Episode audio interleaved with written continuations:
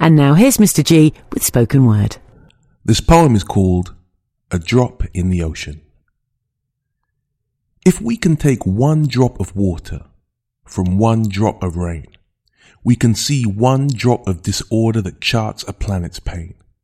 If we can look within a single grain of sand, we can see the quickening desert that expands.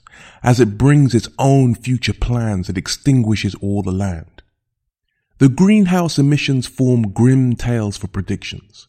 The hills have their own eyes as they realize the futility of our position. There's a futility in our expense. There's a futility in our pollution. There's an instability in our conclusions that offers no improvement on solution. Can we have a single molecule of oxygen that's uncorrupted by the toxicants?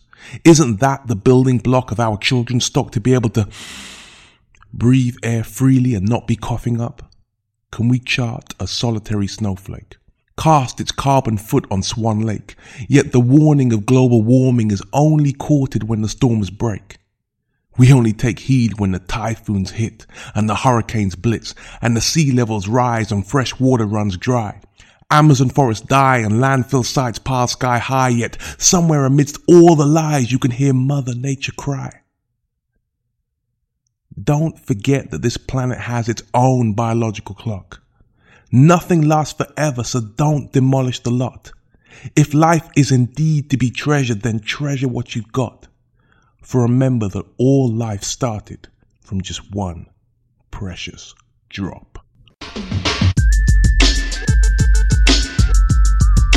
And Mr. Gee rounds up this week's edition of the UK Black podcast. Tune in next week for another selection of highlights from black programming across the BBC's local radio stations.